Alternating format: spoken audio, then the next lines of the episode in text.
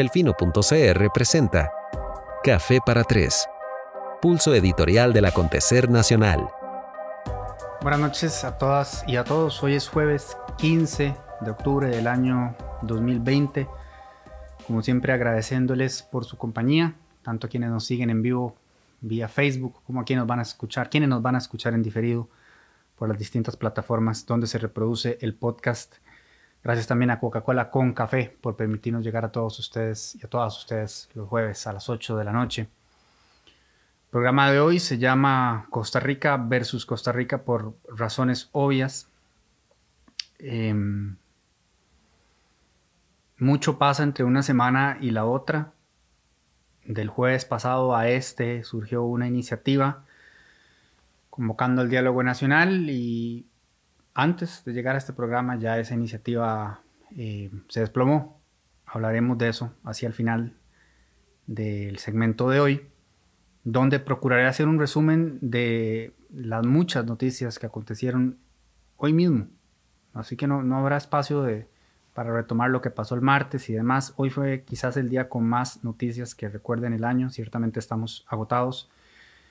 Em, pero antes de eso quisiera no puedo no em, referirme a el fallecimiento de una querida amiga el día de ayer, Andrea Soma. Em, como ustedes saben, Delfino CR no tiene una junta directiva. Eso pues tiene sus ventajas y sus desventajas. Sus ventajas es que se podría decir que yo dispongo de una total libertad editorial eh, y no recibo, digamos, línea de ningún tipo. La desventaja es que, por supuesto, yo soy el único responsable de, cualquier error que cometamos y, bueno, eso me parece de todas maneras lo más correcto. Pero sí, este, en nuestro, nuestra etapa de arranque, convocamos una junta directiva asesora donde tuve el privilegio de contar con la participación y ayuda eh, de tres queridas amigas eh, Karina Salguero, quien actualmente dirige el Teatro Nacional y de hecho tan pronto fue nombrada, no pudimos continuar este, con, esa colaboración suya. Carolina Orcullo, a quien mando un muy fuerte abrazo, y Andrea, quien este, fungía como directora de la Fundación Omina. Tres mujeres brillantes y excepcionales, muy distintas entre ellas, Em, y cuyo criterio y buen consejo nos ayudó a ir tomando este, decisiones a medida que iba avanzando el proyecto. Eh, estoy absolutamente convencido de, de que lo respaldaron siempre este, por, por completo y, en el caso particular de Andrea no alcanzarían las palabras para eh, poder compartir con ustedes todo lo que quisiera decir sobre ella y sobre no solamente el, aporte que nos hizo en ese espacio particular al proyecto como tal, sino a mí en, en, lo personal, como ser humano. Este, conocerlo, conocerla fue una experiencia este, significativa y catalizadora en mi vida. Y lo mejor que puedo decir es que en adelante em, espero siempre en, mi trabajo, en nuestro trabajo, eh, honrar las luchas y las batallas que ella emprendió eh, y las ideas que ella tenía para un futuro mejor, que eran lo que estaba trabajando con su fundación. Y articulando todo eso desde acá, recordándonos que desde Costa Rica, muy a pesar de tantas cosas que están pasando en este momento, se pueden encaminar grandes ideas, se pueden encaminar grandes proyectos y se pueden hacer grandes diferencias y ni siquiera a la luz de sucesos y eventos tan desmoralizantes como los de hoy, eh, podemos perder eso de vista. Así que a ella dedicado este programa y, mi amor y gratitud eh, siempre, a su familia y a sus seres queridos, nuestro más sentido abrazo. Em,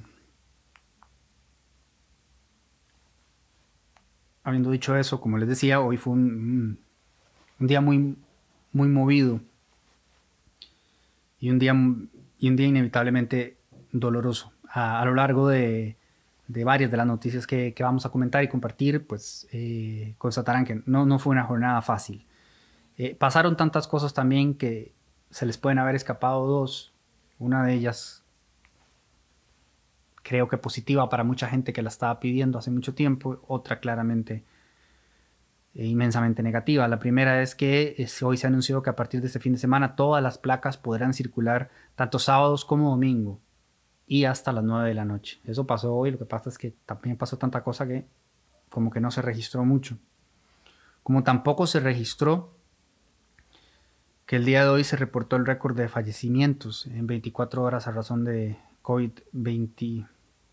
COVID eh, recordemos que son personas que fallecen con COVID, ¿verdad? No necesariamente a causa de COVID, pero así es como se registran y se reportan.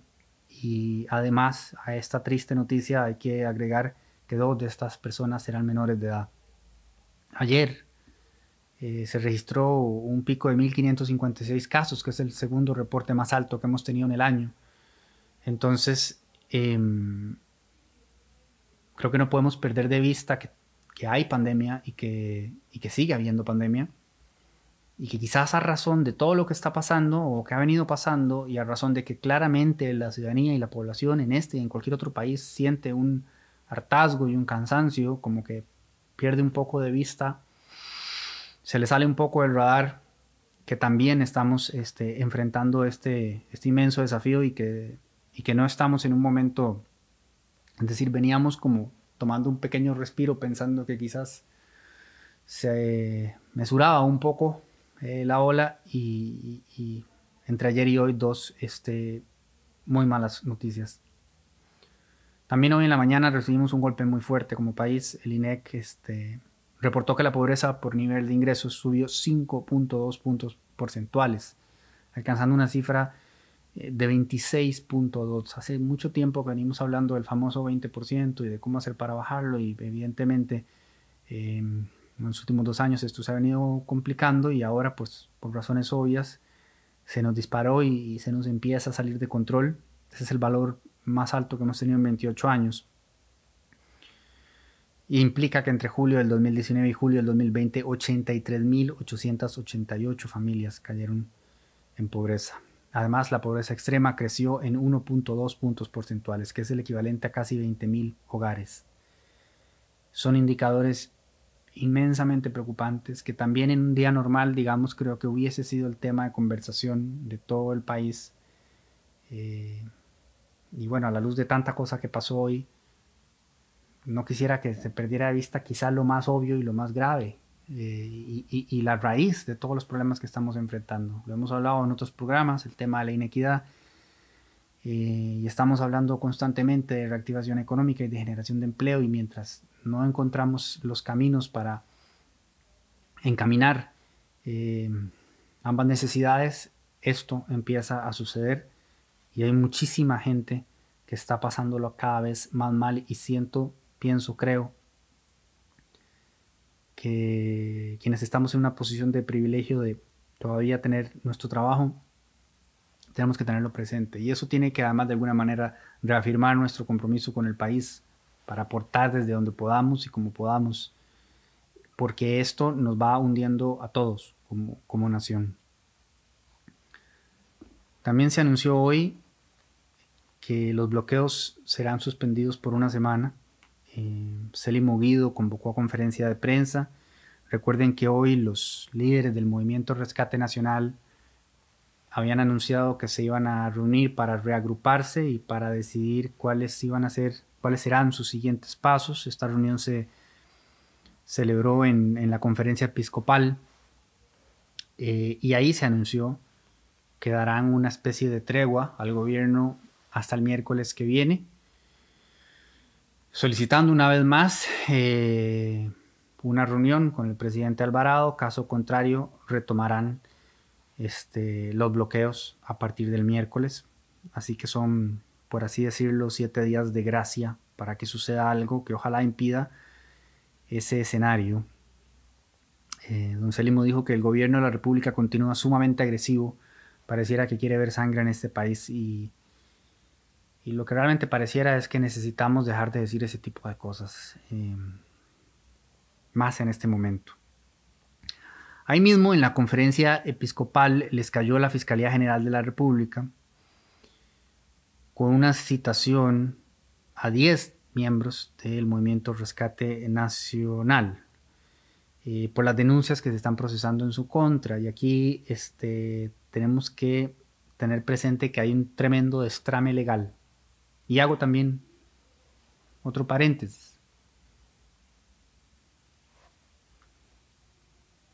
Es importante que entendamos que cualquier cosa que suceda no va a ser, no va a gozar del beneplácito colectivo. Eh, todo el mundo parece tener una idea de cuál debería ser la solución. Ya hablaré de eso un poquito más adelante pero nadie parece tener claro que cualquier camino que se tome en algo tan particular como esto, digamos, si se les procesa o no por los delitos de los cuales se les acusa, o en algo tan este, macro como cómo vamos a salir del déficit fiscal, habrá montones de desacuerdos. Y el ejemplo que se me ocurre con esto en particular es que alguna gente decía, no, no, lo mejor es no, este, que la denuncia no camine porque entonces se les martiriza. Es un argumento, digamos, válido si se quiere, gente que considera que no es buena idea.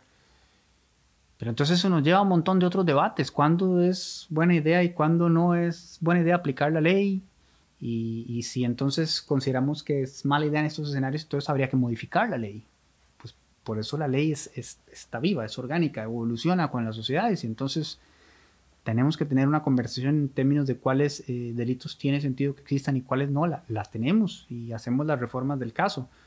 Pero ya entrar a discutir si aplicamos o no el Estado de Derecho y en cuáles casos sí o no, es un tema mucho más complejo, que tiene muchos este, aristas. Entonces, más allá de la posición que tengamos, tenemos que entender que cualquiera que sea la resolución que se tome en esto o cualquier otro evento particular asociado a todo el, el destrame en el que está hundido Costa Rica en este momento, va a generar ruido. Lo, o sea, lo que nos para lisa en este momento no puede ser la idea de que habrá un grupo de gente que esté inconforme, porque siempre, inevitablemente lo va a haber para un lado o para el otro.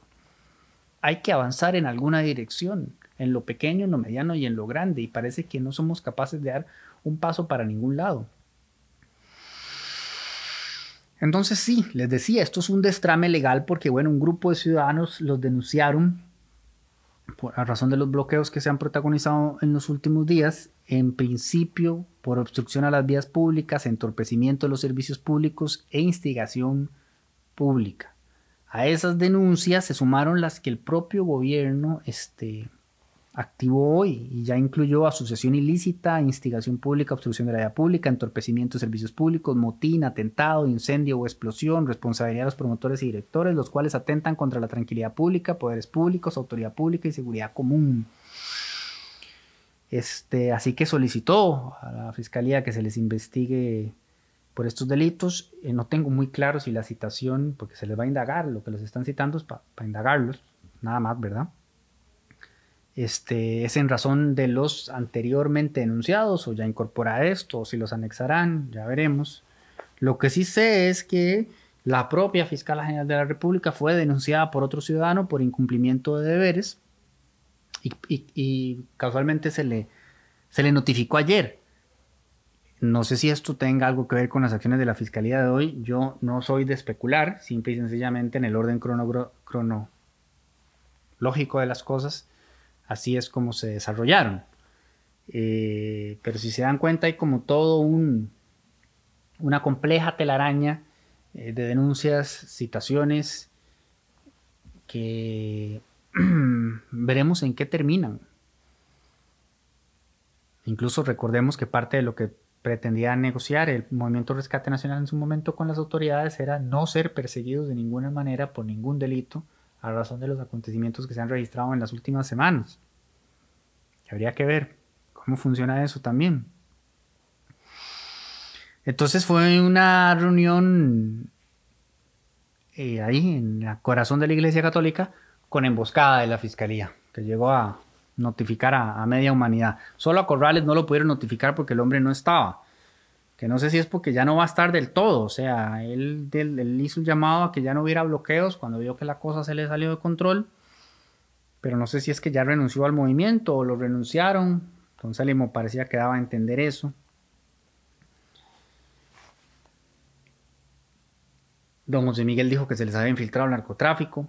Después resultó que apareció este personaje el martes, y acá lo pongo como bonus track. Busquen en nación.com una nota del periodista Diego Bosque, muy completa, que se titula Supuesto garante de derechos humanos al frente de bloqueos cumplió siete años de prisión por tráfico internacional de drogas. Y es un perfil de este hombre que se llama Hermenigildo Ismael González Álvarez quien por alguna razón que yo no entendía el martes en los acontecimientos frente a Casa Presidencial, eh, asumió como una posición de protagonismo importante para el movimiento Rescate Nacional, convirtiéndose de alguna manera, por lo menos en esa jornada, como en su vocero. Eh, a mí me tomó un poco por sorpresa porque no lo había registrado antes, nada más como que apareció ese día y de pronto tenía un montón de micrófonos encima y hablaba y decía, digamos, que él era un, un garante de derechos humanos, que cabeza una ONG que, que protege los derechos humanos y empezamos como a preguntarnos eh, quién es este señor, por qué no hemos oído hablar de él. Y un colega periodista se tomó la tarea de averiguar quién era y vayan a ver ustedes este, lo que terminó encontrando. Em, y entonces de, no puede dejar uno de preguntarse si a eso se refería a Corrales cuando dijo que se le infiltró el narcotráfico. Em, por supuesto, el señor niega todos los cargos, a pesar de que cumplió siete años de prisión y en la sentencia este, el tribunal resolvió y estableció que tenía suficientes elementos que daban por comprobado su participación en esta red de tráfico internacional de drogas. Entonces, como ven, ¿verdad? De nuevo, muchos matices y muchos grises y mucho ruido y, mucho daño para el país por todo lado. No pareciera haber anuencia de parte del gobierno a sentarse con, Rescate Nacional. A mí me dieron bastante eh, odio por el reporte de anteayer donde dije, si eso es lo que hace falta, por favor háganlo, porque hay gente que dice que hacer eso sería validarlos y hay otra gente que dice que el no invitarlos es no validarlos, entonces que no se está validando al pueblo, ¿me entienden? De nuevo, todo enoja a alguien y cada quien está viendo todo desde un punto de vista completamente em, sesgado por su posición ideológica, por su forma de ver el mundo, por su forma de ver el país. Y creo que eso de pronto nos obstruye la capacidad de entender que son circunstancias excepcionales y extraordinarias que demandan soluciones igualmente excepcionales y extraordinarias. Em, a, mí me, generó una inmensa tristeza cuando escribí el reporte el miércoles que dije, bueno, este, ¿qué es lo que esperan que suceda para que esto termine?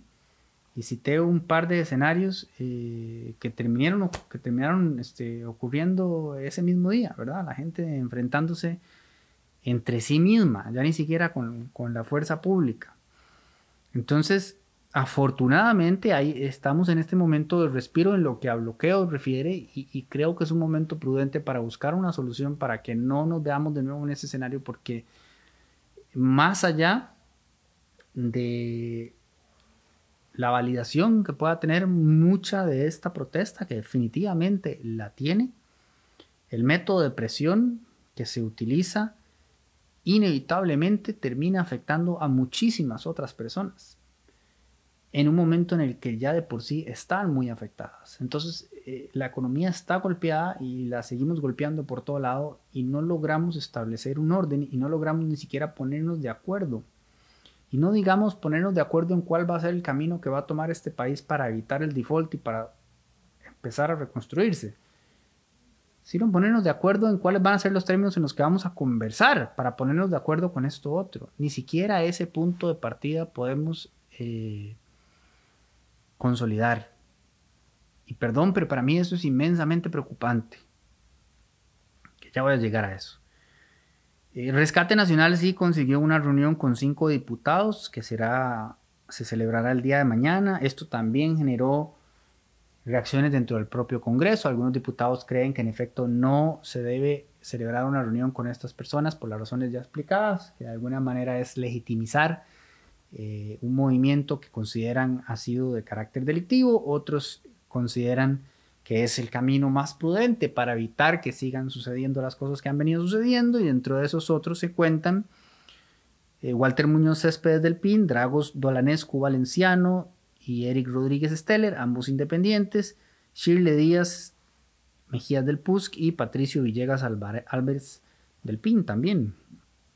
Eh, no veo a nadie de las bancadas mayoritarias.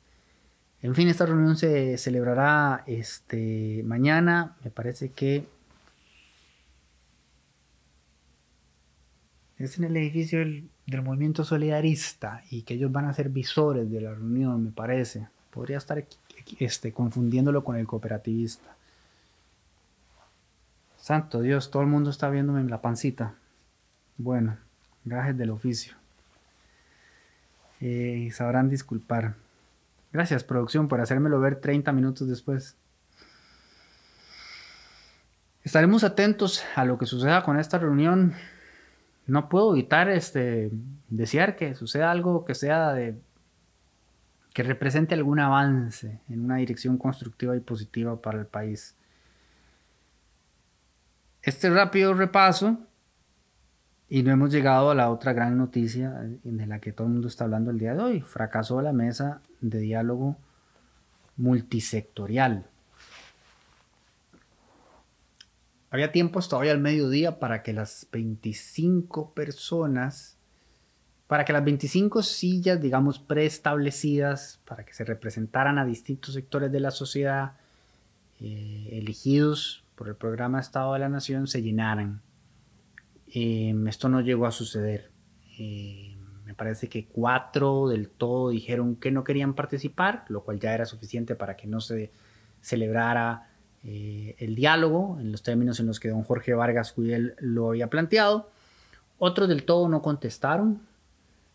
Em, así que sea como sea, más allá de que algunos, en efecto, no sé, quizás cerca de 14, sí llegaron a, a nominar a la persona. Por cierto, Johnny Araya había sido este, nombrado por la Unión Municipal Nacional, se me olvidó el nombre. Unión Nacional de Gobiernos Locales. Em, la Unión Nacional de Gobiernos Locales se había medio desarticulado hace un par de meses porque varias municipalidades salieron de golpe aduciendo eh, que era un costo adicional al presupuesto que no se retribuía de forma tal que fuera sostenible o ideal la participación eh, en esa organización.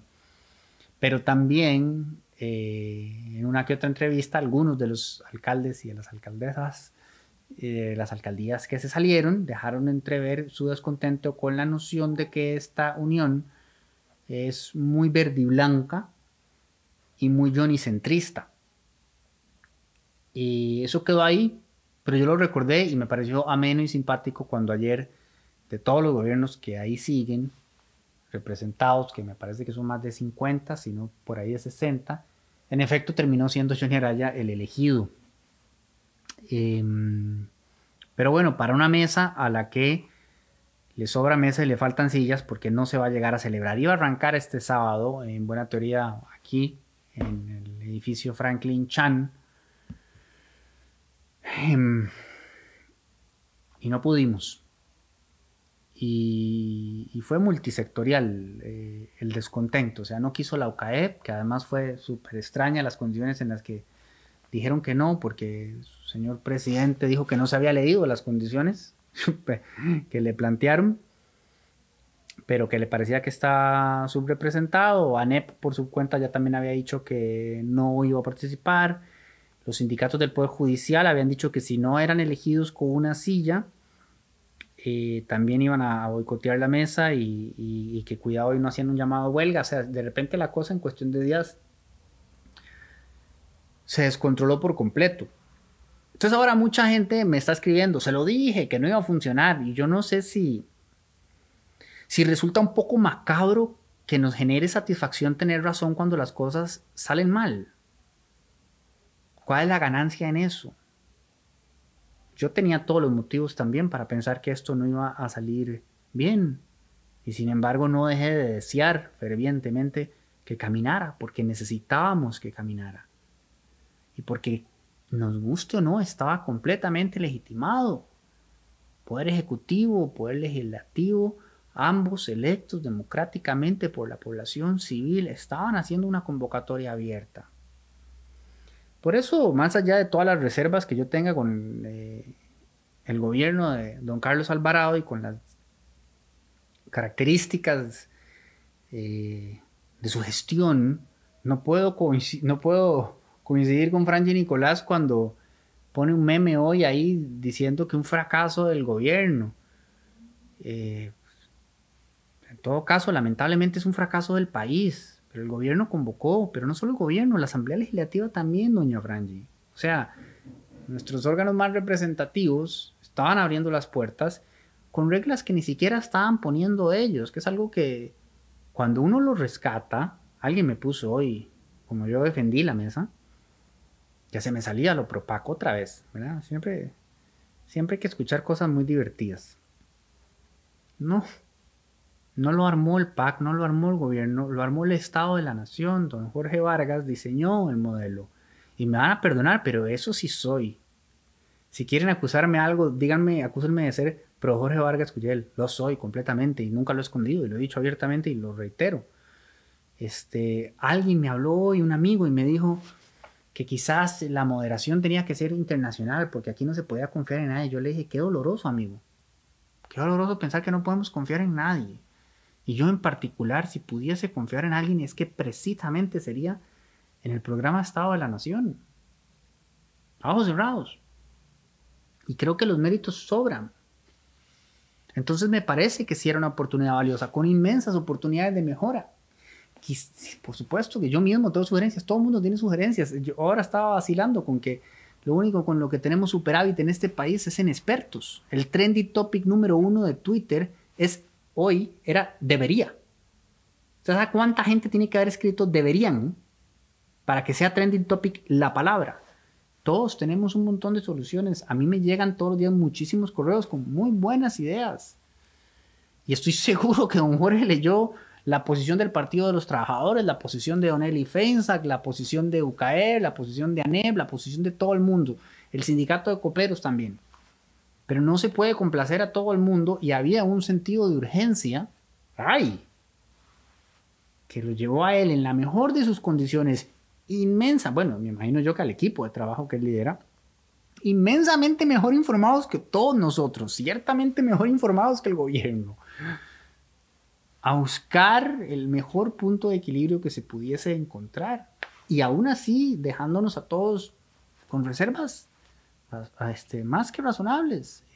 yo di un ejemplo en el reporte de ayer, cero representación de la población indígena, y ahí es donde yo veo un desafío bonito, porque entonces hay distintas sillas para distintos sectores, estoy seguro que hay indígenas en esos distintos sectores. Entonces hay una buena forma de una vez decir, eh, vamos a elegir a una persona de este segmento que no solo representa este sector, también representa a esta población. O sea, la propia ciudadanía tenía en sus manos hacer una elección diversa que le diera voz a muchas distintas personas, con reglas del juego bastante, bastante claras para quienes se las leyeron.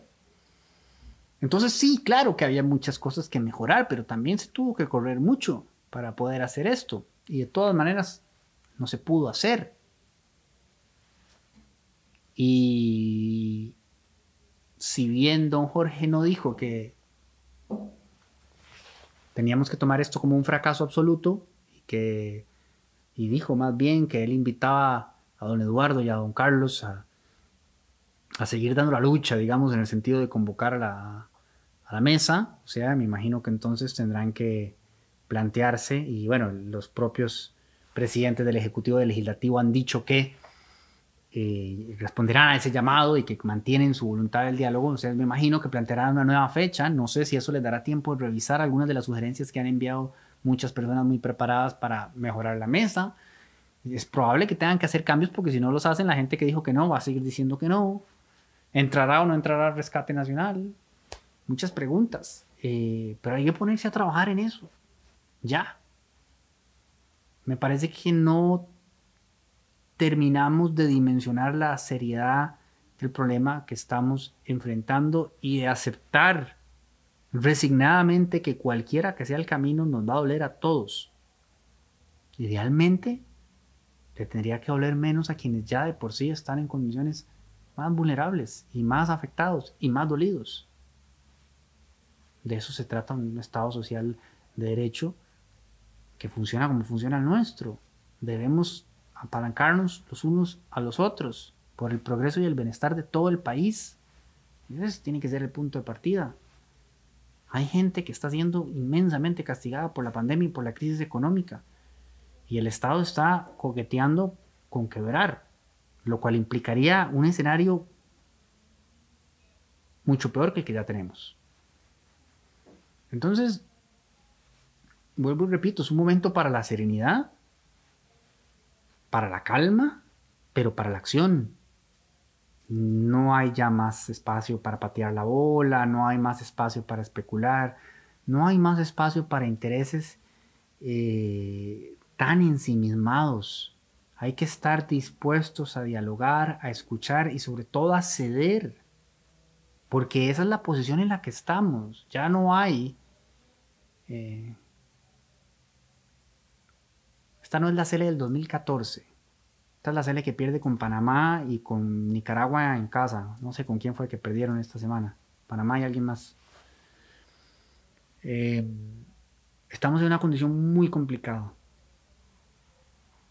Y no nos queda otra que escucharnos y que resolver.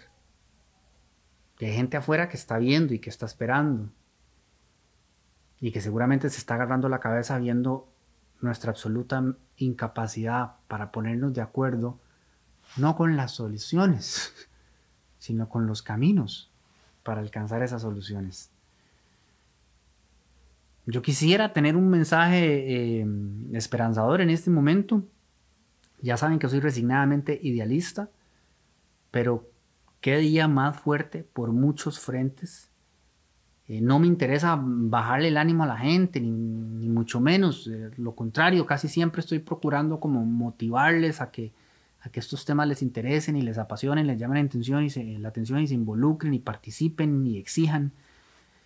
Pero tenemos un arroz con mango espeso y muy, muy complejo en el cual no estoy viendo luces eh, cuando más las necesitamos. No vengo a ofrecerles yo la solución el jueves pasado me di el taco de, sugerir una. Y porque evidentemente la había validado con gente inmensamente más preparada que yo. Además porque a mí se me ocurriera. Pero después de conocerla y entenderla, dije, este camino me parece inmensamente racional. Vamos a compartirlo en Café para Tres. Y no anduvo muy lejos de lo que terminó pasando. Este, y no funcionó. Entonces, ¿qué sigue? Porque no sé si estamos claros pero ya estamos con el agua al cuello. Vean la nota y es que entre tanta cosa que está pasando, se pierden estas informaciones. Pero la nota que publicamos hace dos días son cerca de 4.200 personas que están en condición de pobreza, de abandono y de discapacidad. Tres vulnerabilidades distintas. No pueden ser eh, seres humanos con mayor necesidad. Y ay Dios mío, la Conabdis tiene cerca de 60 y tantas, no sé si 80, eh, casas alternativas a lo largo y ancho del país donde les asisten, donde les ayudan a llevar una vida digna. ¿Y eso cómo creen que se mantiene? Y resulta que tienen fondos para hasta octubre porque en el presupuesto extraordinario que se pidió el viernes pasado y que Hacendarios mandó por un tubo, venían 2 mil millones de colones necesarios para cerrar el 2020 y poder seguir dándole asistencia a esta gente. Yo no sé si estamos entendiendo que estas personas, más de 4 mil, quedarían en la calle, porque habría que cerrar todos esos lugares. Esa es la condición económica en la que está el país en este momento. Y esas son las situaciones que se empezarían a registrar si no hacemos algo. Y por hacemos, obviamente, no estoy hablando a ustedes. Eh, estoy hablando de las personas que están en las posiciones de poder para tomar decisiones. Que no terminan de dejar de lado diferencias que en este momento no tiene sentido sostener. No estamos para esas diferencias. Ya las podrán retomar después. Ya, viene, ya casi viene la campaña electoral y ahí se podrán decir de todo.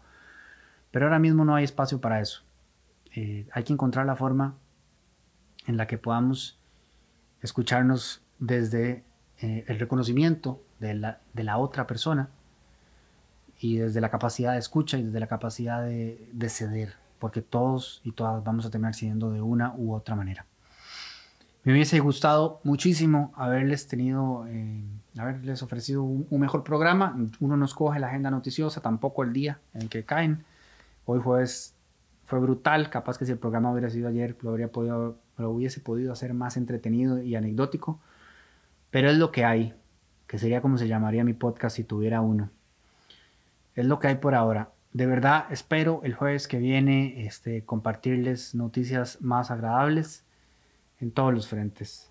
Por ahora a todas y a todos les mando un abrazo de verdad, de corazón, muy, muy sentido, como siempre nuestra gratitud eh, por acompañarnos tanto en este espacio como con los reportes y con el trabajo que hacemos en delfino.cr. De parte de todo el equipo, siempre gracias a aquellas personas que consideren que nuestro trabajo eh, amerita seguir adelante, por supuesto, este, contemplen suscribirse al servicio de Delfino de Más. Eso nos permite subsistir, continuar con este proyecto y una vez más, por supuesto, gracias a Coca-Cola con café por patrocinar este espacio. Que pasen todas y todos muy, muy buenas noches. Un fuerte abrazo hasta donde sea que estén.